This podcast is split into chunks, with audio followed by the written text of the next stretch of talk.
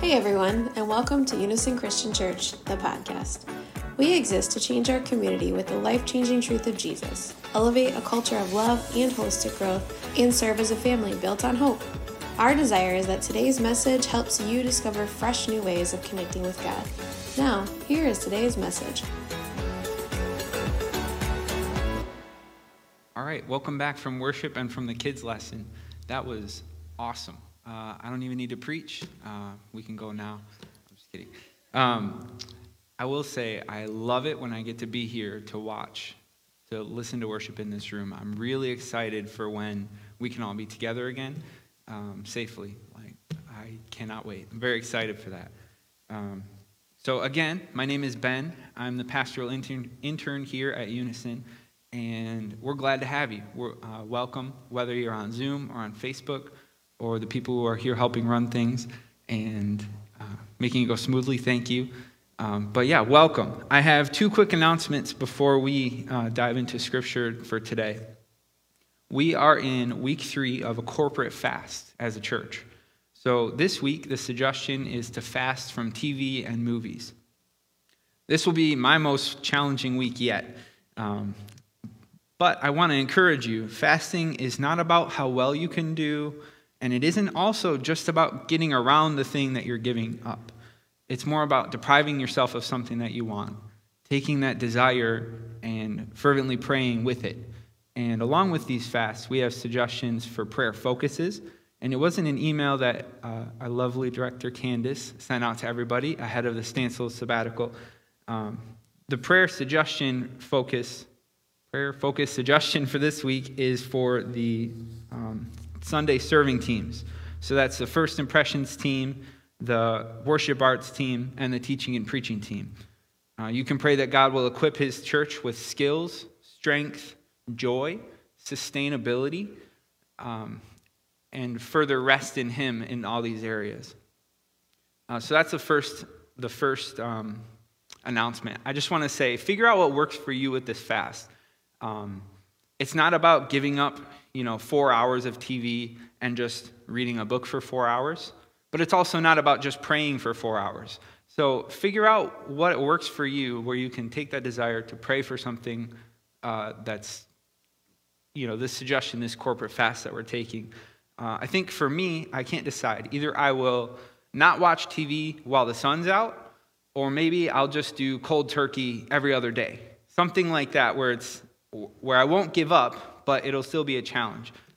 So figure out what works for you. If you're in your Zoom meeting after this, then that's a great place to talk about it, to work it out. And also, the second announcement is I want to invite all teenagers to youth group. Every time I get a chance to preach, I invite anyone with teen in their age to join us for youth. Right now, we meet over Zoom, and that's at Sunday nights from 5:30 till 7:15. We spend half an hour on this app called House Party, which is basically like FaceTime, but it has games built in. So we hang out on there for a half hour, and then we have Bible study and discussion after that on Zoom. So we'd love to have you, and if you're interested, you can either leave a comment on Facebook or tell your house church leader and get a hold of me that way. We'd love to have you there. So with that, I think we'll start our sermon. Will you please pray with me? Lord, again, we take time to slow down. We take time to look into your word, to look at it carefully, and to let your spirit work on our hearts when we don't understand it. To let it reveal, to let it speak for itself, to reveal about you what it wants to reveal about you. Lord, we're so thankful for your word. I'm so thankful for the chance to share. Would you please speak through me and bring us to wherever you're leading us as we look at your Book of the Covenant today. In Jesus' name I pray. Amen. So we're in week 3 of our sermon series, Becoming. We're working through the second half of Exodus, and this is right after the Exodus gets done, what happens in the rest of Exodus? That was kind of the focus for what we talk about today. What we talk about during this time.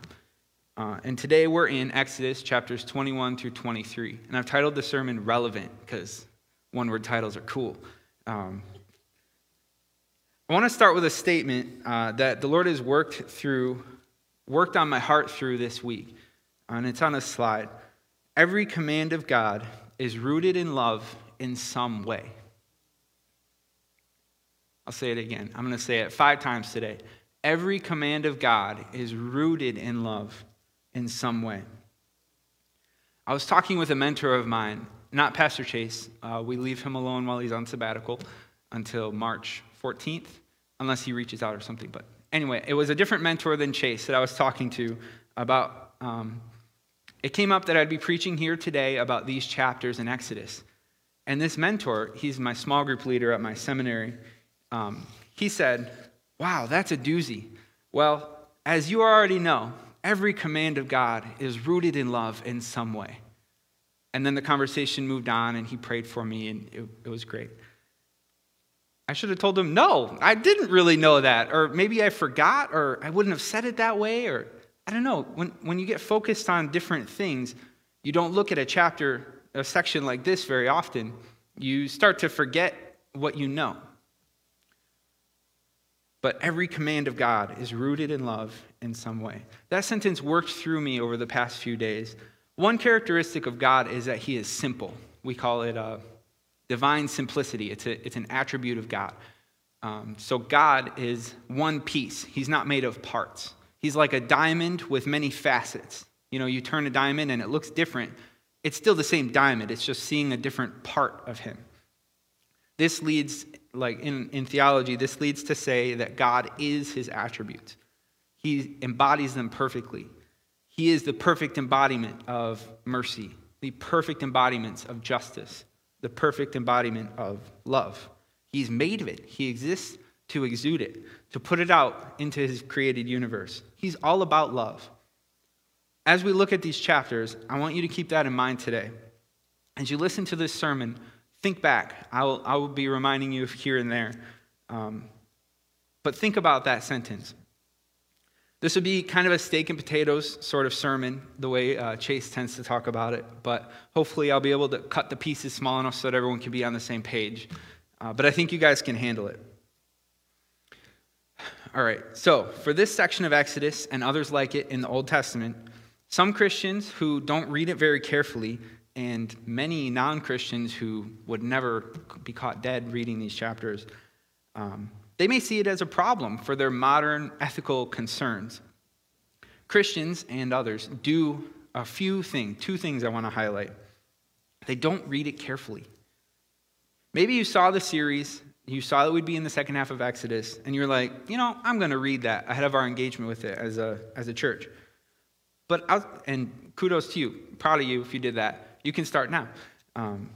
But outside of that, or a yearly Bible reading plan, Exodus is usually pretty low on people's lists, and I'm sure that you may skim through this, even when you do read it. So I want to encourage all of us, myself included, not to neglect the Word of God, but to consider the full counsel of his revelation to us. When you really understand what God is saying by each element in the Word of God, you can see how each story fits into his grand plan, his grand design of restoring the world to himself, to perfect relationship with himself. It's the same thought with the parable of Jesus where he says, a man found treasure in a field, and he sold everything he had to go buy the treasure. If you really understood the gospel, if you really got it, you would be free from every other desire of your life. You would be free from the need to, you know, make a ton of money or to have pride or to have, you know, selfish interests. You would be able to give up everything you have just to know it, just to possess it. So that's the first encouragement, is to read this carefully. And the second, Christians and other people are embarrassed at God's apparently outdated laws. They're tempted to throw away all the laws that don't immediately apply to their lives. His laws, I'll say this, his laws aren't in our Bibles so that we can apply them one-to-one to our lives. I'll say it again. The laws of the Old Testament aren't in our Bibles so that we can apply them one-to-one to our lives. They're there for a much greater reason, and we'll talk about that later. we say things about God like he's the same yesterday, today, and forever, and we get that from Scripture. But we read these sections in Exodus where it looks like God is condoning slavery, or where God is vengeful, where it looks like he's saying, measure out justice this way. Poke out someone's eye if they poke out yours. And you throw it away. You say, this doesn't make any sense. But I want to encourage you, read it carefully and understand that God can defend himself. God is big enough to defend himself. The Sinai Epiphany. I left this up here, Christina's awesome props, because we're still at the Mount Sinai. We're still there. Moses is on the mountain receiving words from the Lord to share with the people of Israel. This Sinai Epiphany and God's messages to his new people during this stage of their exodus are some of the most important moments in the Old Testament. They're not worth skipping. They're worth reading. God gives Israel the Ten Commandments. That's what we talked about last week when Pastor Christina spoke. These are the clear house rules for being a subject in God's new kingdom on earth. That's Exodus 20. And again, today I'll say Exodus 21 through 23 is what we're reading through. Following right after that, we are led to our text for today. I'll read verses 1 through 3. Exodus 21, verses 1 through 3. These are the laws you are to set before them. If you buy a Hebrew servant, he is to serve you for 6 years, but in the seventh year he shall go free without paying anything. If he comes alone, he is to go free alone, but if he has a wife when he comes, she is to go with him. This is the first chunk, the first look at this Book of the Covenant. We get the name for the Book of the Covenant over, it's 2 pages over, it's Exodus 24, verse 8. Moses took the blood, sprinkled it on the people, and said, "This is the book of the covenant that the Lord has made with you in accordance with all these words." This was after he proclaimed the law to them and ratified the covenant with the people. So these are the laws you are to set before them. I want to say, I'm reading from the NIV, and it's usually my favorite Bible translation, but I think it gets it wrong here.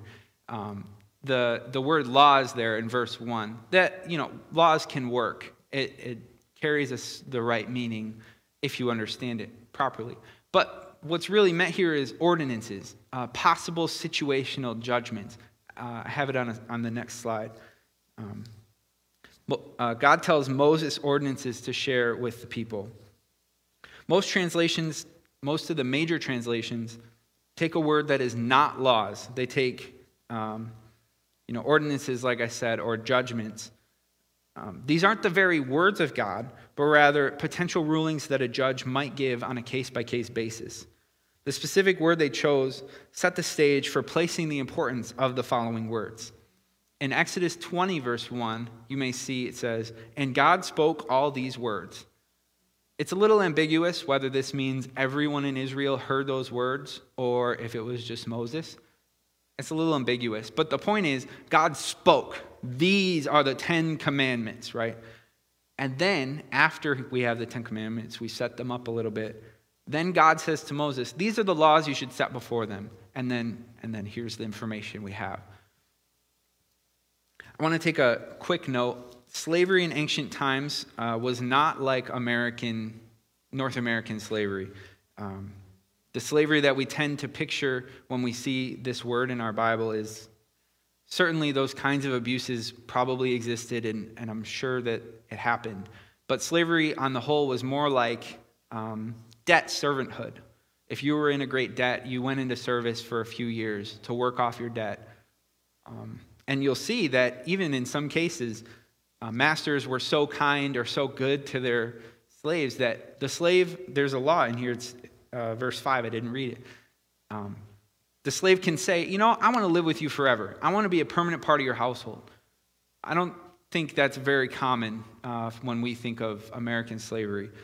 So, yes, the word is probably the right word in English. But on the whole, it wasn't as bad, mostly. Still, there were abuses. Anyway, I needed to say that little break in there. We can look at the function of law in the ancient Near East. In the ancient Near East, kings would step into rulership. I have it on the slide here. And they would put out new laws, and they would say, here's the changes. Here's the rules I'm going to make. This is how I legitimize my reign. This is how I say, I'm the king, and here's my changes. This is similar to how a new American president can be seen on day one with the stack of executive orders that they're going to sign into law. They have some new changes. They're establishing their rule. In ancient times, as well as current times, kings exert their influence by telling the people about their new changes. There's another element of the law in the ancient world that we see show up in the Book of the Covenant, in these 3 chapters in Exodus. It's this principle called lex talionis. That's a Latin word, Latin phrase, which means law of retribution. It's the ancient standard for retribution. It shows up in other cultures as well as Israel. We see it in the Bible in Exodus 21, verses 23 through 25, and a few other places. We'll talk about this more near the end of the sermon. So that's just a taste to keep you engaged, right? The giving of laws formalized an agreement where a relationship already existed. So you can't think of the giving of the law as the establishment of the relationship. It was actually the other way around. The relationship gets established, and then the laws make it official, kind of like a marriage ceremony for us. You don't get married right when you start dating or right when you start courting or whatever. You get to know each other, you're dating, you get engaged, and then typically in our culture, there's a period of time where the relationship is, it's almost fulfilled. It's all there, it's solid. You love each other.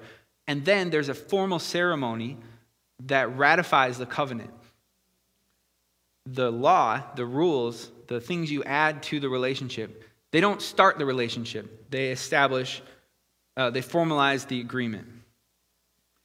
The Book of the Covenant contains guidelines for the maintenance of Israel's relationship with God, not the basis for it, not the rules for it.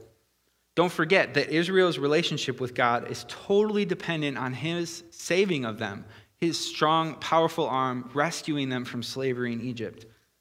They're already His. And then He gives the covenant to say, all right, here's how we can maintain this relationship. God gives them the law, and Moses ratifies the covenant with the people in 24 verse 8, like we read. This seals the deal. God says, I'll be your God, and you'll be my people. Then the people get the privilege of keeping the law.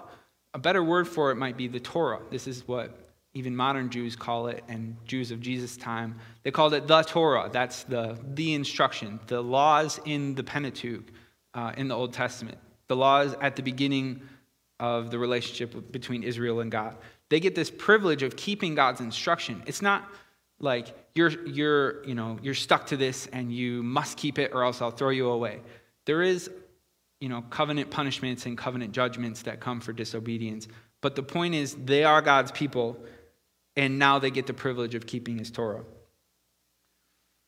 So our section is a collection of case laws. I know I'm giving a lot of background here, but I think it'll help us to be in the right frame of mind when we look at the words themselves.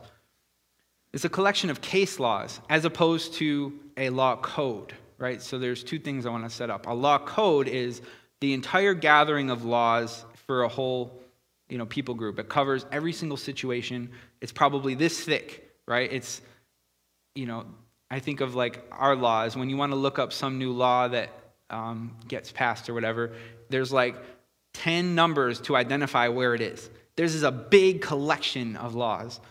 There is another kind of law. There's case law where you have an if-then statement. That's what most of these are. It says, if you buy a Hebrew servant, he is to serve you, but in the 7th year he shall go. Whereas in the 10 Commandments, it says, you shall not have another God. You shall not. That's a command as compared to a case law, a law that explains certain situation. They do not define the ideals of Old Testament ethics, but they offer a righteous or just judgment, which the judge may choose to issue.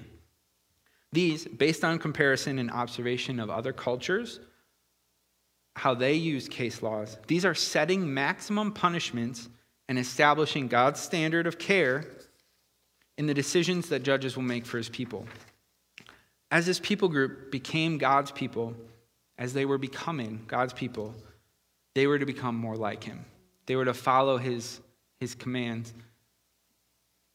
make judgments along the same sort of decisions that he would make, and represent him in the world. So, like I said, we've spent a long time looking at the background of this text, but I think now we're prepared to dive in, take a look at the text itself.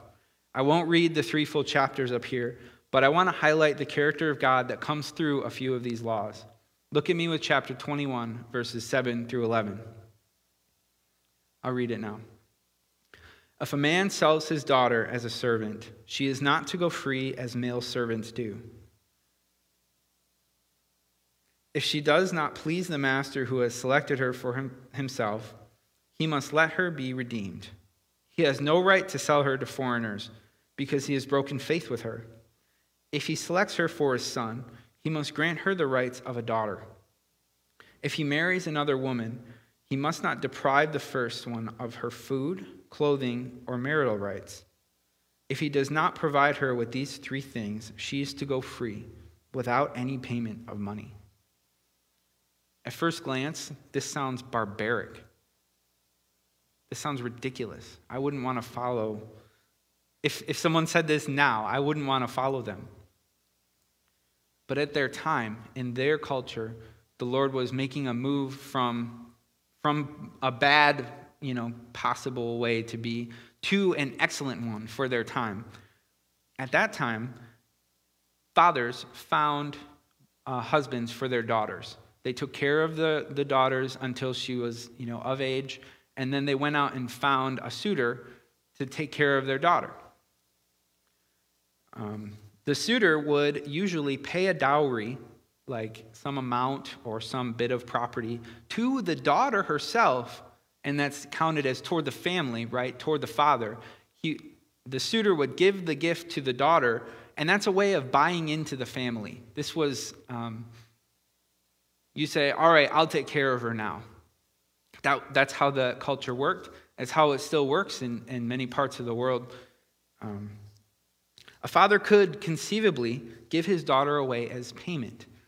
It's a little grisly, but the idea is kind of pawning her off early or without really putting much thought into it as a payment.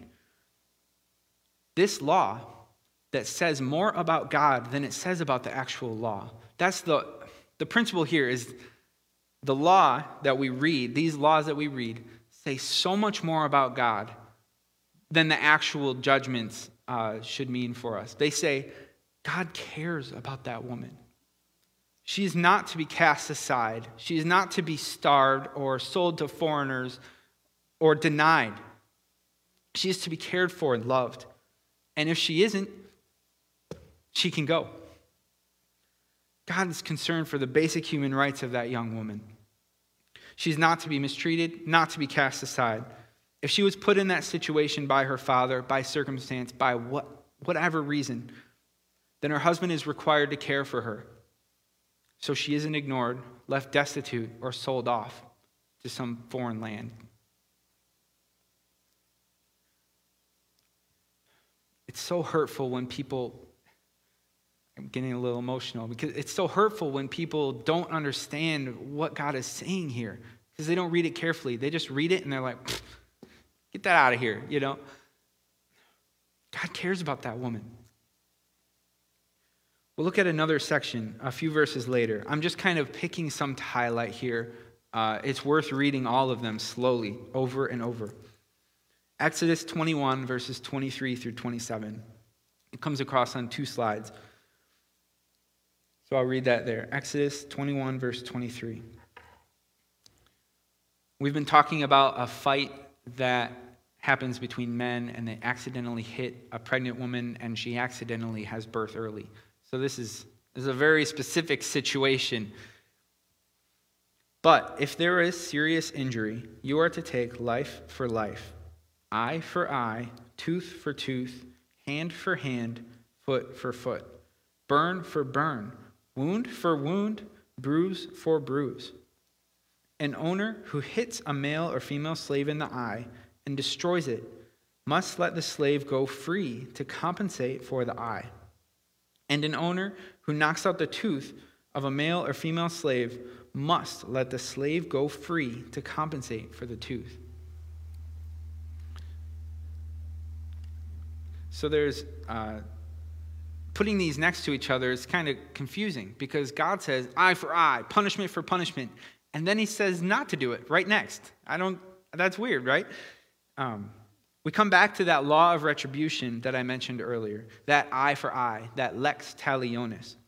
It is helpful to look at the rest of the Bible and the world around the Bible for help in understanding how parts of these chapters should be interpreted.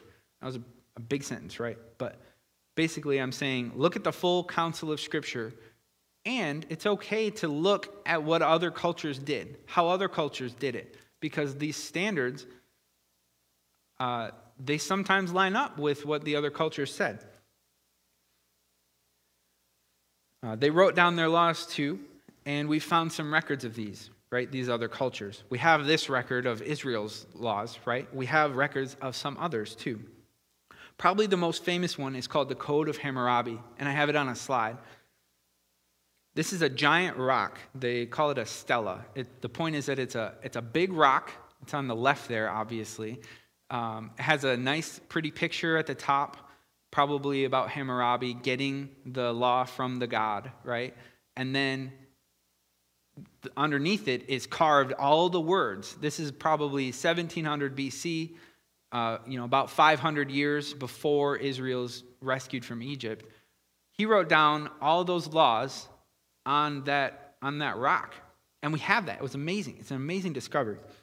It has this same lex talionis in it. It says law for law, or eye for eye. It's establishing the maximum punishment for retribution. There are similarities in this section of Exodus to that treatise of laws. There's nothing wrong with the things looking like God, but we aren't sure if they actually come from his hand or if they're from him. Maybe God gave that law to them. I don't know. I don't think Scripture is making that claim. It's not. But we see the same words in a foreign document, like a different religion. Interesting. This kind of brings me to the silly example on the right, the Jesus toast. Maybe you guys have heard of this sort of thing, that someone cooks some toast in their toaster, and it pops up, and it looks like Jesus is burned into the toast. These things sell on eBay for $30,000. Someone paid $30,000 for that piece of bread. Man, and maybe you've seen they have other toasters that you can like put a picture into the bread, right? Like that, you could put anything in there, right? But like this is just random burns in the bread, looks like Jesus's face. It's kind of a silly example. But my point is that stuff can look like it's God or look like it's from God, but not necessarily be from him. I don't know if I'd say that the Holy Spirit, superintended that bread to,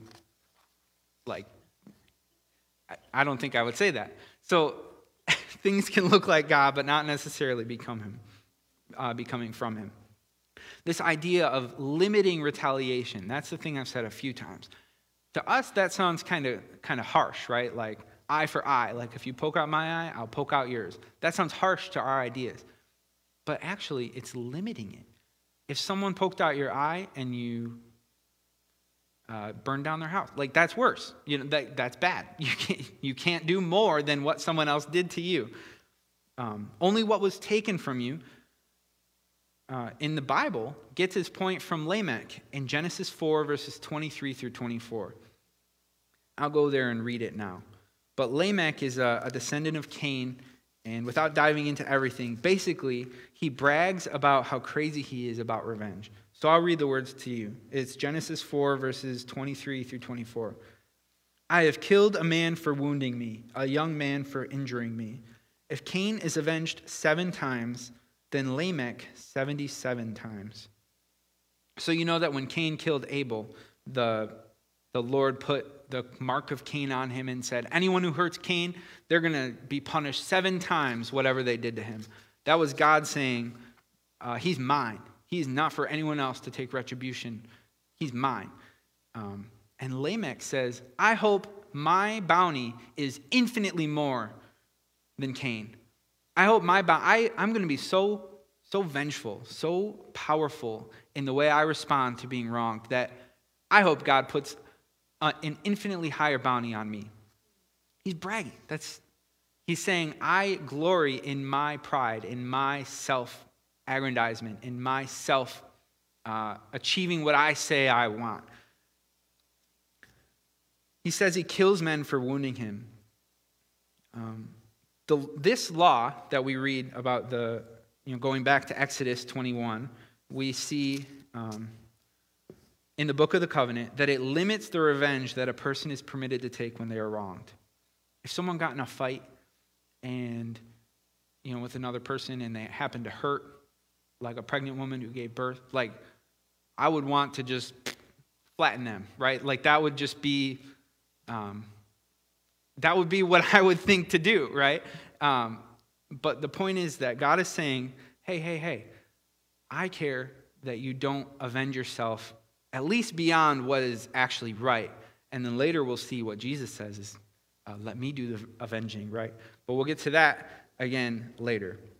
When God says the limit among his people, for when a slave is blinded by their master, the punishment or the recompense, the retribution is freedom, compensation, not retaliation. So I read 23 and 24, and now I'm in, or in 25, and now I'm in 26 and 27, where God goes against what he says. He says, like I already read it, if you hit it, if an owner hits the slave, destroys the eye, they are to go free to compensate for the eye. God doesn't desire random destruction either. So I think it's interesting to look at, something to spend more time thinking about, that even though God says right there, it's eye for eye, tooth for tooth, hurt for hurt, then he says, actually, if a slave loses their eye, well, don't go poking out the master's eye because maybe that's not worth it to him, or maybe his retribution looks a little different than how ours looks. God doesn't desire pointless damage. That's another quality of God, that his love shows up through his commands. His love for the world, for all people, for justice, shows up in his commands. The next one I want to look at is Exodus 22, verses 7 through 9. And I'll read it for you. If anyone gives a neighbor silver or goods for safekeeping, and they are stolen from the neighbor's house, the thief, if caught, must pay back double. But if the thief is not found, the owner of the house must appear before the judges, and they must determine whether the owner of the house has laid hands on the other person's property. And I'll stop there. Trust is absolutely essential in the community of God. The basis for the agreement has to be a significant personal risk on the part of both parties, which holds each of them accountable. God cares that his people trust each other. I want to take a moment to kind of address something that, again, it might seem like a problem if you really don't get it, but I just want to say it out loud. Some of these laws seem to assume home ownership. Like they seem to assume that you're in an established place and you have, if you read it, you'll see one of the laws calls for the man's ear to be pierced against the doorstop. Like, do people have wooden doorstops while they're like going through the wilderness? Nope. They don't take down their houses and carry them. They have tents or something. They have these laws sometimes seem to assume home ownership. And that would say, like, wait a minute, like, how does that make sense? Like, did God give these laws after they were in Israel, or did he give it to them on the mountain, to Moses, like they said, when they were at Sinai? I think this reflects our desire, or at least our typical way of thinking about history, is to say, everything I have written, that is the result of a paparazzi crew with a video camera and notepad. They're following Moses around. They were jotting down everything he said, right? That's how we tend to think of history. But actually, the Bible is doing something different with history. So I'm not trying to get God off the hook here. I'm saying he can defend himself. But the way we typically think of history, it's not so helpful for the way the Bible shares truth. Moses' word, by pronouncing the Lord's word, that carries the weight for the original audience. God can defend himself, and his word is complex. Like I said, this doesn't explain everything, but it should get us on the right track. So when you're concerned, when you have questions, look it up or ask someone you trust. And maybe they know. I don't know. Someone out there probably knows a ton about this, written a whole book on these 3 chapters or something like that. It's worth looking at the hard work other people have done. So that was my little aside. And we'll look at the next verse. It's in Exodus 22, verse 20. Whoever sacrifices to any god other than the Lord must be destroyed. I put it with a black background because it's dark and it's ominous, right? The whole book of the covenant hinges around these 3 commands, verses 18, 19, and 20. They're all on the same level as each other, but verse 20 is the one that we understand most easily, so I highlighted that one. The practices outlined in those 3 verses, verse 18, 19, and 20, those are things that people who are not gods do. So people who don't belong to the Lord, they sacrifice to other gods. But actually, God says, hey, hang on. We're not going to do those things. You're not mine if you do those things. This points back to Exodus 19, verse 6, which we talked about last week when Christina read the previous section, right? Exodus 19, verse 6 says, and you will be, here I'll read it, you will be for me a kingdom of priests and a holy nation. These are the words you are to speak to the Israelites. And he goes back to some more instructions. God calls his people to be a kingdom of priests and a holy nation.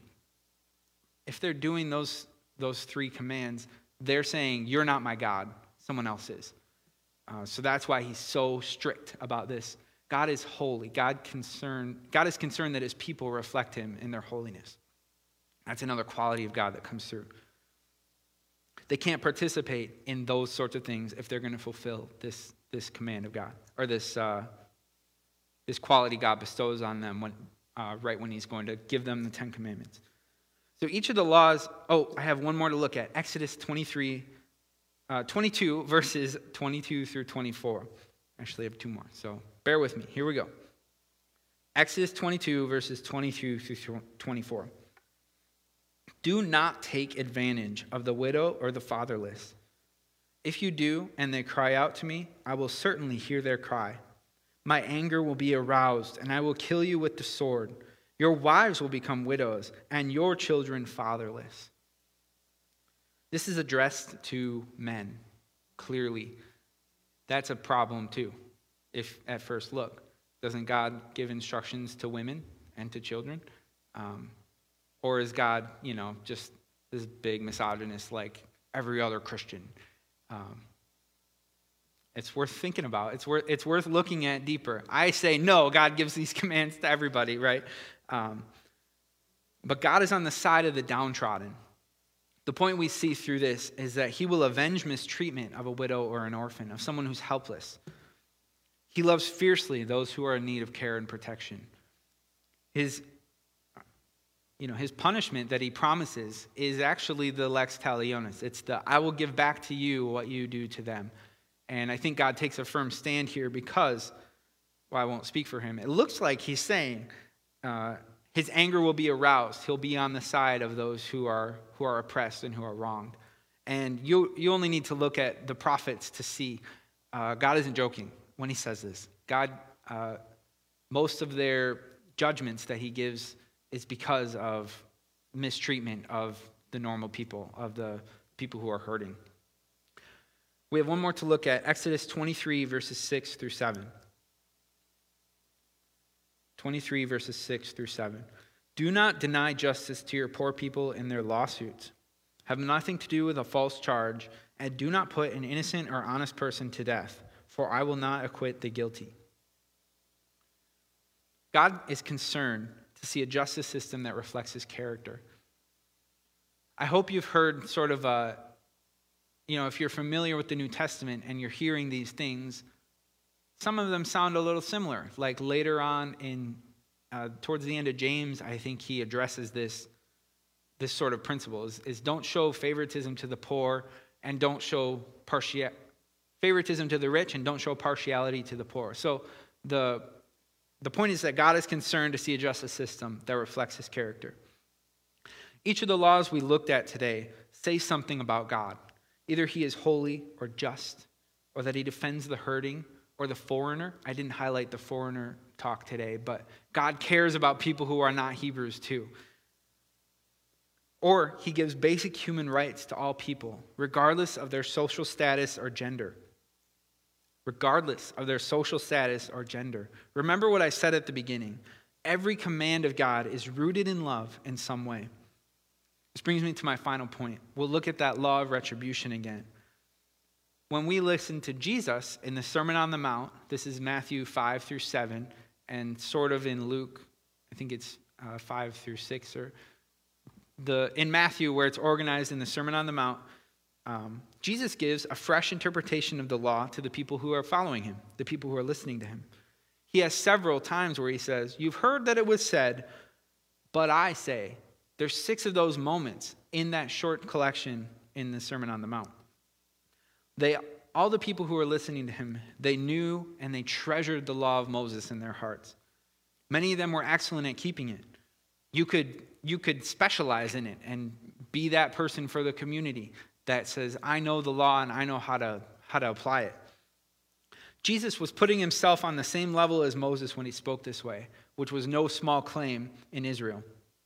But I want to read just one verse, Matthew 5, verse 38 to you. Matthew 5, verse 38 and 39.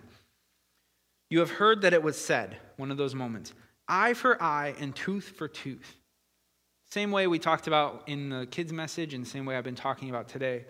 When you say those first 2 phrases, you know, hey, he's talking about that law of retribution, that law that limits retaliation and that establishes importance, like the value of the eye, that value of the tooth, right?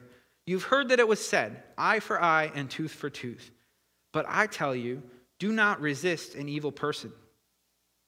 If anyone slaps you on the right cheek, turn to them the other cheek also. And he goes on with some more difficult teaching. I want to put all 3 of these next to each other on that slide where we've seen Genesis, we've seen Exodus, and we've seen Matthew. All 3 at once. Lamech says, may my bounty be infinitely more than Cain's, because I retaliate so harshly. Exodus says, well, let's retaliate to the measure of what was taken. And then Jesus says, don't resist an evil person. This doesn't mean give them everything. It just means don't resist them. If Lamech was bragging about how retributive he was, and Moses shared God's concern for limiting retribution, then Jesus, by his teaching, fulfilled the spirit of the original law. We think of the letter of the law, like keeping the rules, and we think of the spirit of the law, following the ideas that it's trying to communicate. Jesus fulfilled the spirit of that law. If someone pokes out your eye, the worst you can do back, according to the Book of the Covenant, is poke theirs out. But the spirit of this provision from the law of Moses is fully realized in Jesus' surprise teaching at the Sermon on the Mount. Jesus said not to resist an evil person, and maybe he meant for his followers to listen. You might think the laws of the Old Testament are irrelevant, but they say things about God that are certainly still relevant. And I encourage you, don't cast them aside. Not every sermon has do something at the end of it. Sometimes it's just about sitting with the Word of God, engaging with the Word of God. That's how it is today. Sit with this truth. Remember what you know. Every command of God is rooted in love in some way. And consider God's standard of rightness in the world. Sit at his table and let him make all things right for you. Will you pray with me? Lord, we long for the time when you make all things right.